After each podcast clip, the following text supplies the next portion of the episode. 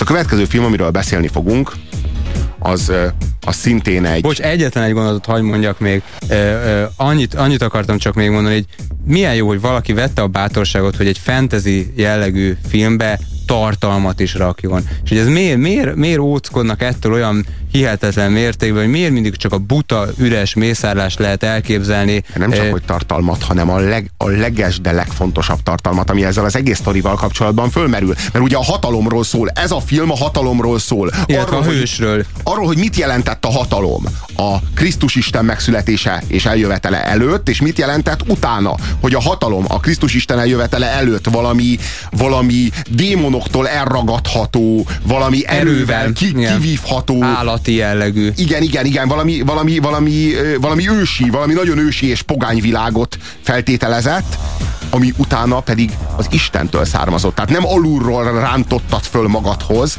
hanem fölülről adományozták neked. És ahogyan az Istentől, onnantól kezdve már az Istentől származik a hatalom, mint ahogyan nem istenek és démonok vannak, akiktől elragadod, akár a kézi fegyvereddel, akár a, a ágyékfegyvereddel, amint a filmben történik, hanem, hanem az Istentől kapod, kapja a király, a király továbbadja a hűbéreseinek, a hűbéresektől, tehát egy ilyen láncolat, egy hatalmi láncolat, ami ma, tulajdonképpen a feudalizmusnak a lényege jön létre ennek a helyére, és hogy valójában a kettőben a közös az tulajdonképpen semmi más, mint a hatalomnak az, az embertelenítő természete, vagy a hatalmi korrumpálás. Tehát tulajdonképpen az, ahogyan a hatalom megrontja az egyént igazából, és ez a, ez a legfontosabb fontosabb üzenete ennek a filmnek. És egy olyan film, jön, elkezdtem már felvezetni, csak beleszóltam, ami egy nagyon hasonló korszakváltást, vagy ugyanezt a korszakváltást meséli el, a, a hősök korának leáldozása, és egy új keresztény kornak az eljövetele, egy olyan hős, akire évszázadokig emlékeznek, és akinek a neve évszázadokig fennmarad. Hát amikor, amikor elbukik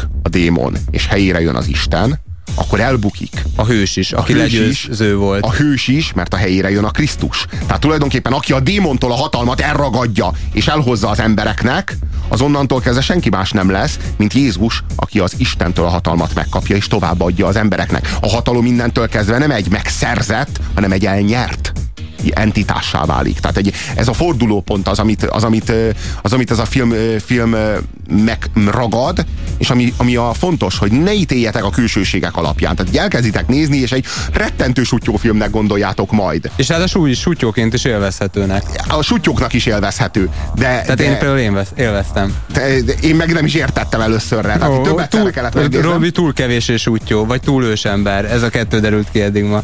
Az a lényeg, hogy sokat szóra kellett megnéznem ahhoz, hogy így, aha, tehát az akkor annak az apja, úgy már érte. De hogyha ezt hallottátok, biztosan fogjátok érteni. Mondjuk szerintem az ezt lehetett elsőre is érteni Robinak, ami harmadikra lejött. De... agyammal nem értettem meg, bocsánat. Mert nem gesztus nyelven beszéltek benne. Ja, ja, ja. De, de hát emberi szavak is elhangzottak, Jaj, bocs, és összezavart. Bocs, ha már a nyelvről még egy dolog, kérték hallgatók, hogy mondjuk meg, hogy melyik filmet érdemes szinkronosan, melyiket feliratosan nézni. A, Beszéljünk erről egy kicsit. Egy, egy, egy két mondatot. A Beowulfot és a következő filmet, amiről beszélni fogunk, az Excalibur-t, azt mindenképpen nézzétek feliratosan. Az, az óangol dolgokat nem igazán lehet magyar szinkronba visszaadni.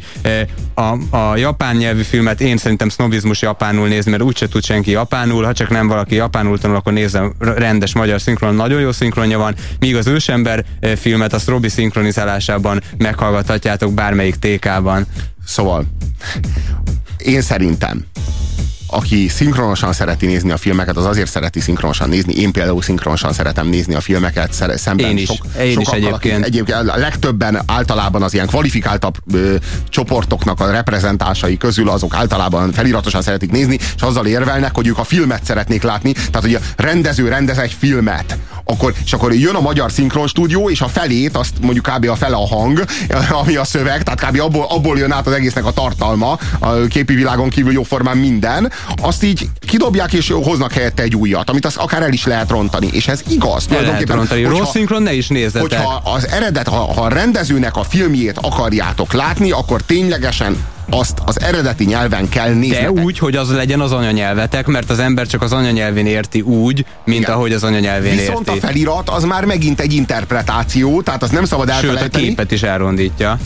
És nem csak arról van szó, hanem hogyha feliratosan nézel meg egy filmet, akkor azt legalább kétszer-háromszor meg kell nézni, mert hogy amíg olvasod, addig nem tudsz a színészek játékára figyelni, azt Vagy legalábbis nem száz százalékig. Hát biztos, hogy nem. Tehát, hogy így a, én úgy vagyok vele, és én ezért nem szeretem a feliratos filmeket, hogyha valamit nagyon-nagyon szeretek, és már megnéztem kétszer szinkronosan, akkor utána meg fogom nézni feliratosan is, mert érdekelni fog, a, érdekelni fog hogy milyen az eredeti. És biztos, hogy meg fogom nézni. És De megmondom őszintén, hogy én alapból, alaphelyzetből szinkronosan nézem meg a filmet, mert szeretném látni a színészt, és én szeretném tudni figyelni a színészre. Én nem könyvet akarok olvasni, hanem filmet akarok nézni, és, és ezért a szinkronos. És még, még egy dolog, hogy, hogy sohasem szlovizmusból választátok a feliratot. Ha a feliratot választjátok, legyen egy jó oka. Például az, hogy mondjuk ó angolul nem lehet magyarul beszélni, és akkor az ér valamit, pláne ha valamelyest angolul is beszéltek. Jó, ez de... más kérdés. Ha meg, ha meg nyelvet akartok tanulni, akkor meg nézzétek. Nem nyelvtanulásról beszélek. Nyelvtanulásról... Nem nyelvtanulásról beszélek. Én nyelvtanulásról beszélek. Én viszont nem. Ha a nyelvtanulás szándékával nézitek a filmet, akkor viszont nézzétek angolul, angol felirattal. Mert Ak- akár akkor is, ha japán film vagy francia. Akkor nézzétek mindenképp angol felirattal. Ha angolul akartok tanulni. Jó formán minden DVD-n tudtok angolul tanulni, még hogyha a, a felirat az Magy- magyar nyelvű filmet angol. is lehetne angol szinkron, angol felirattal, ha nyelvet szeretnétek tanulni. És az az igazi sznobizmus. Egy szó mint száz.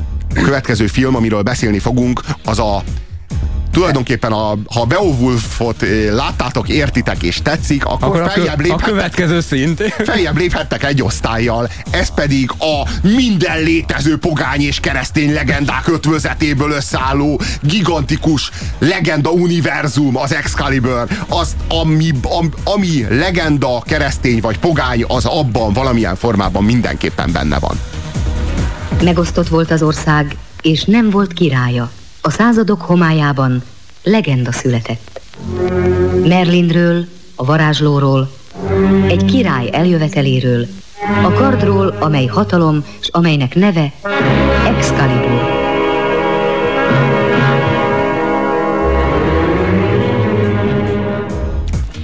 Az Excalibur egyszerűen Arthur királynak a története, egy egyszerű történet, amely évszázadokig a, a briteknél belengte a népmeséktől kezdve a, a történelem szemléletet.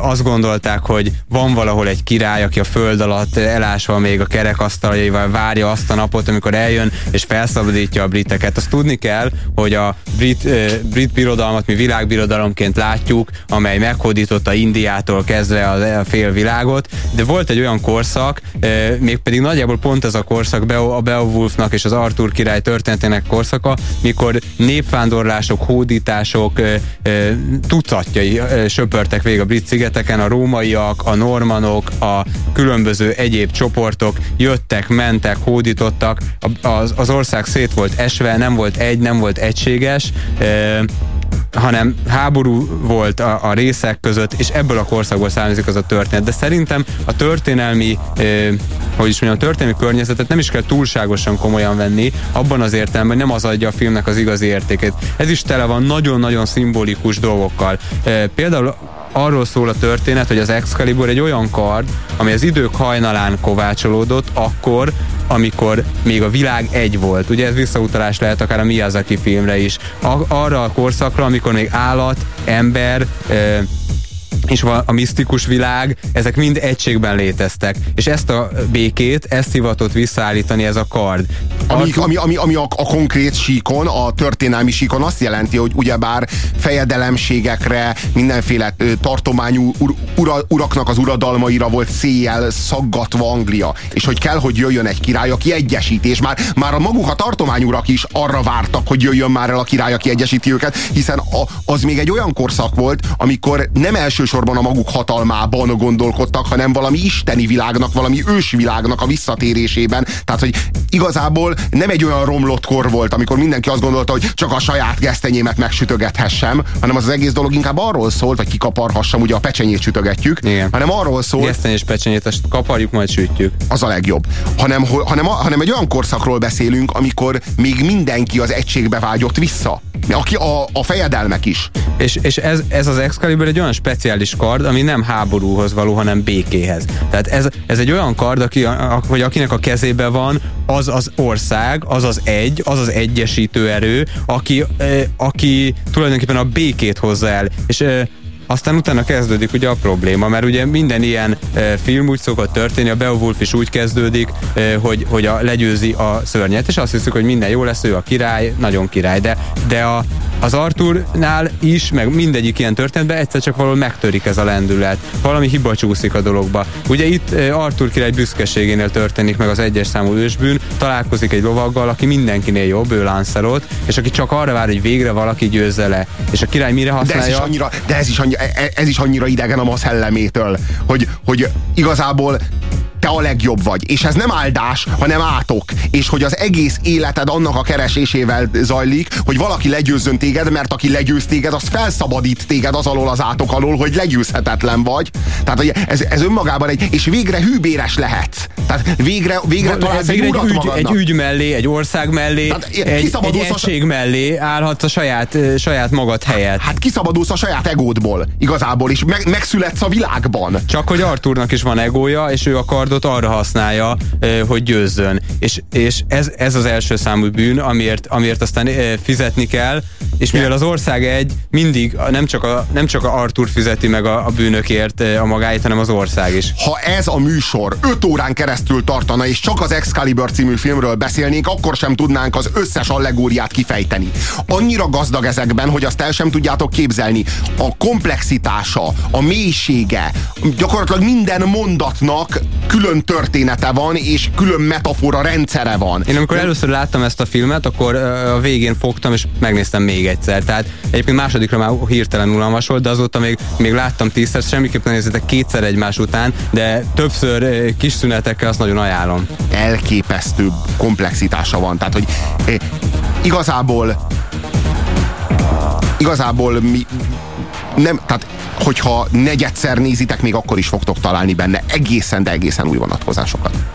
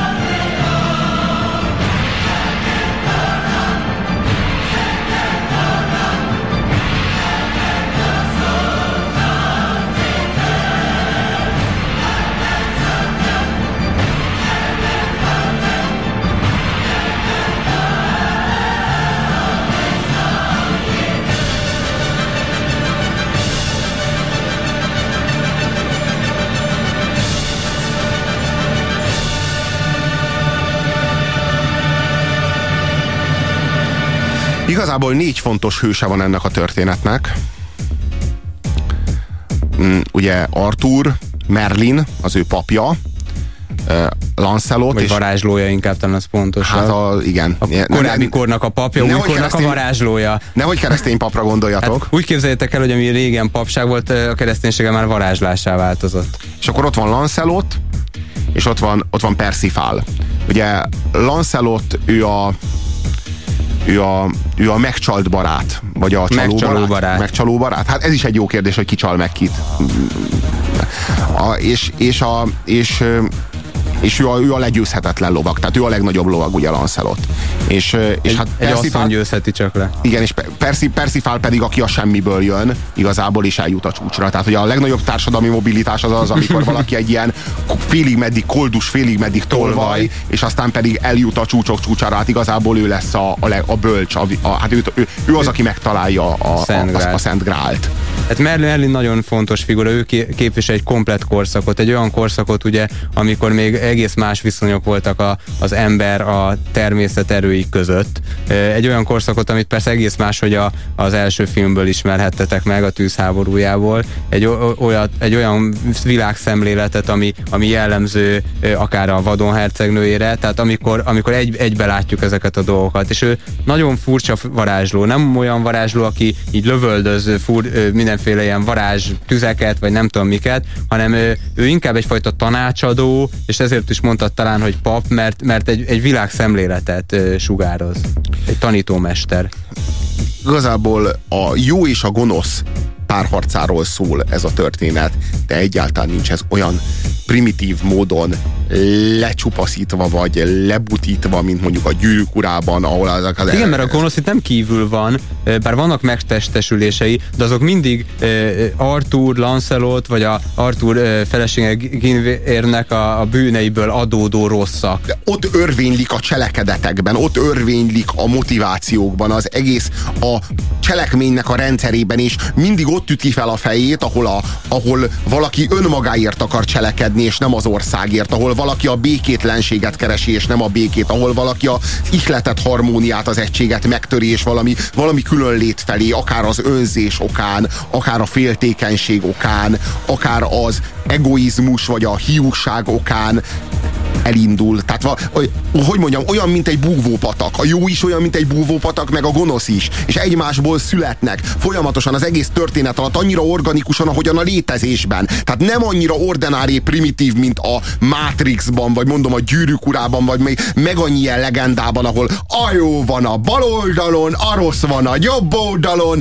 mint mondjuk a Star Warsban. Hanem itt, vagy mint a Fradi Újpesten. Ahol egyértelmű, hogy a jó az Újpest. Ö, a Fradi. Ö, nem foglalnék ást, viszont arra, arra utalnék, hogy eh, itt nagyon érdekes, hogy a Beowulf is valamennyire, a Mononoke hímébe is valamennyire, de itt nagyon erősen a, a szereplőknek is van történelem szemléletük és történelem tudatuk. Ugye Merlin áll, beszél nagyon sokat az elmúlókorról és az eljövendő újkorról, amely már az emberkora lesz, és amelyben ugye itt is a Krisztus Isten eh, az, aki, aki ezt megtestesíti. Eh, másfél Arthur is beszél arról, hogy neki az utolsó harcban már azért kell elindulnia, hogy majd egy jövőből visszatekintve ő mégis egy hős legyen az elbukása ellenére. Az, az, az elbukása ellenére is egy olyan hős lehessen, akire majd úgy emlékeznek vissza, mint nagy egyesítőre, akihez remény fűzhetnek, és aki, akit legendaként mesélhetnek. Ő nem nagy képviségből mondja ezt, mint Beowulf, hanem azért mondja, mert szeretne reményt adni az embereknek.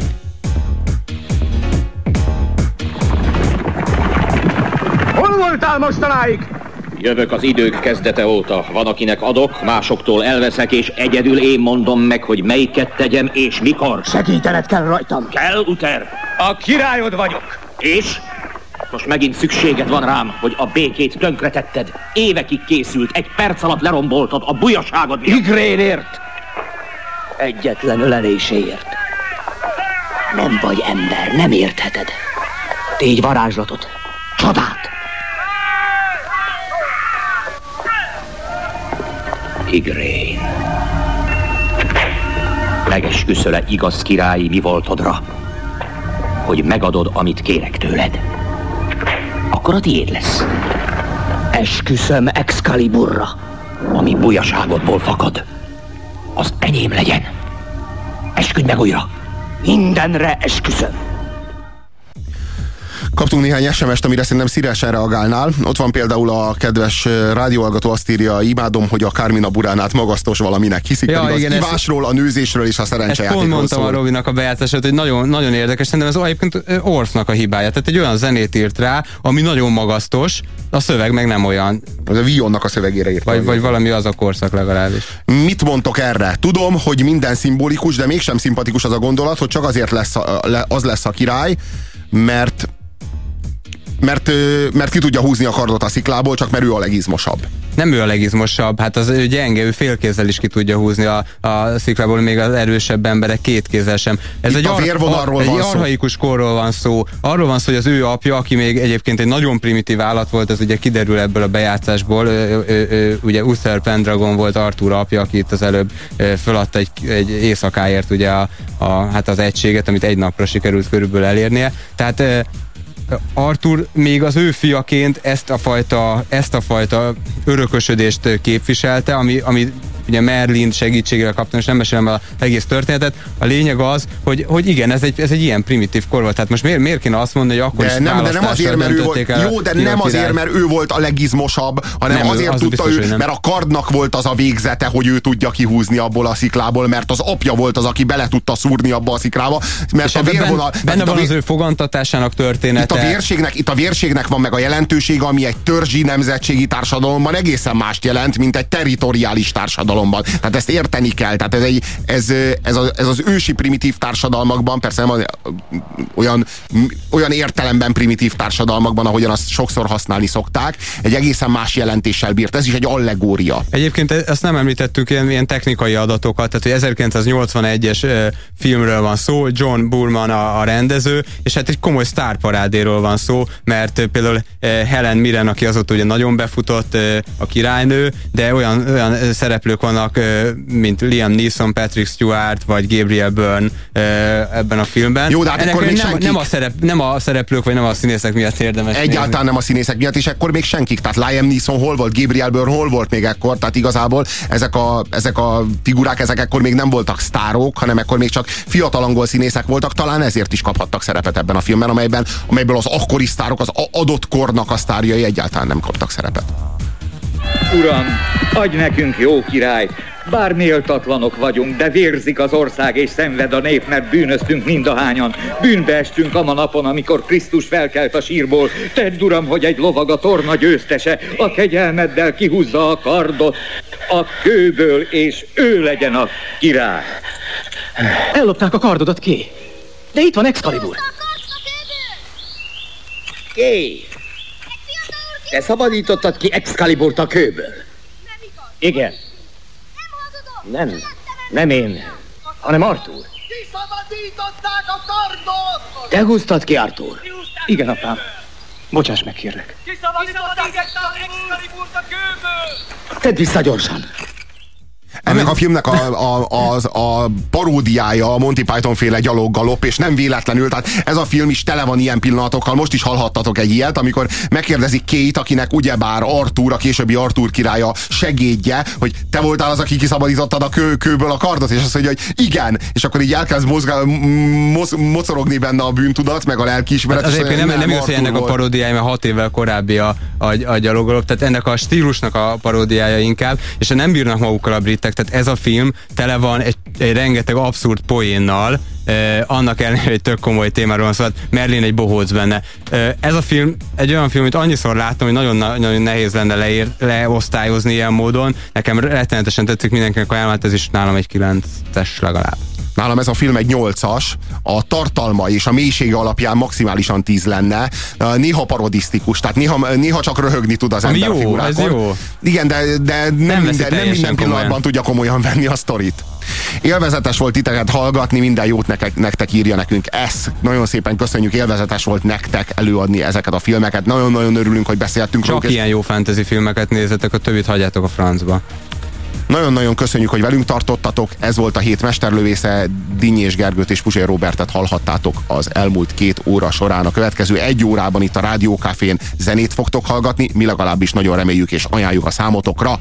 Legközelebb jövő hét szombaton a szokás szerint 3-tól 5-ig fogunk jelentkezni. Addig is egy nagyon kellemes hétvégét kívánunk már, ami hátra van belőle, és egy nagyon kellemes munkahetet. Jövő hét szombaton újra hallgassatok minket, és addig is hajrá Rádiókafé. Sziasztok! Sziasztok!